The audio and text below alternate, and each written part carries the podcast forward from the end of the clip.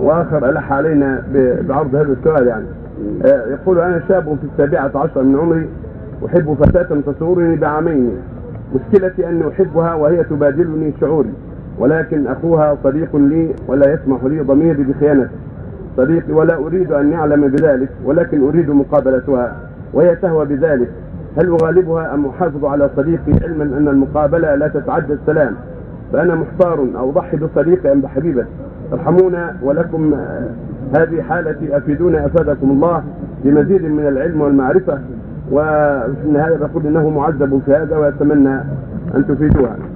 لولا أنه ألح علينا. هذا يا ولدي خطر عظيم ولا ينبغي لك مثل هذا العمل.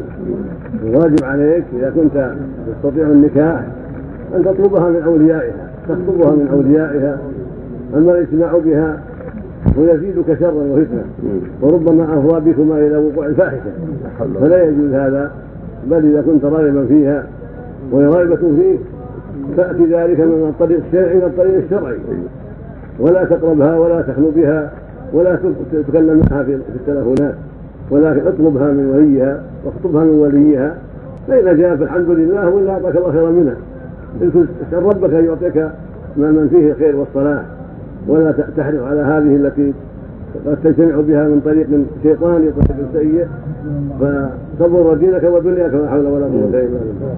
وربما أفضى بك إلى ما يحمد عقباه من جلد وسوء حال وتغريب عن بلاده إلى غير ذلك. المقصود أن الواجب على من أراد امراه سواء شابا أو شيخا أن يطلبها بالطريق الشرعي يخطبها من أوليائها. فإن اجابوا فالحمد لله وإن لم يجيبوا يسر الله له غير اذا صدق وأعطاه الله من هو ان شاء الله ابرك منها وهكذا هي إذا رغبت أحدا تكتب وتقول لاوليائها لأوليائها إن خطبت فلان أو إن فلان يرغب في وتطلب منهم أن ينظروا في الامر من الطريق الشرعي. أما من طريق المغازلات أو الخلوة المنكرة هذا خطره عظيم. نسأل الله السلامه نعم.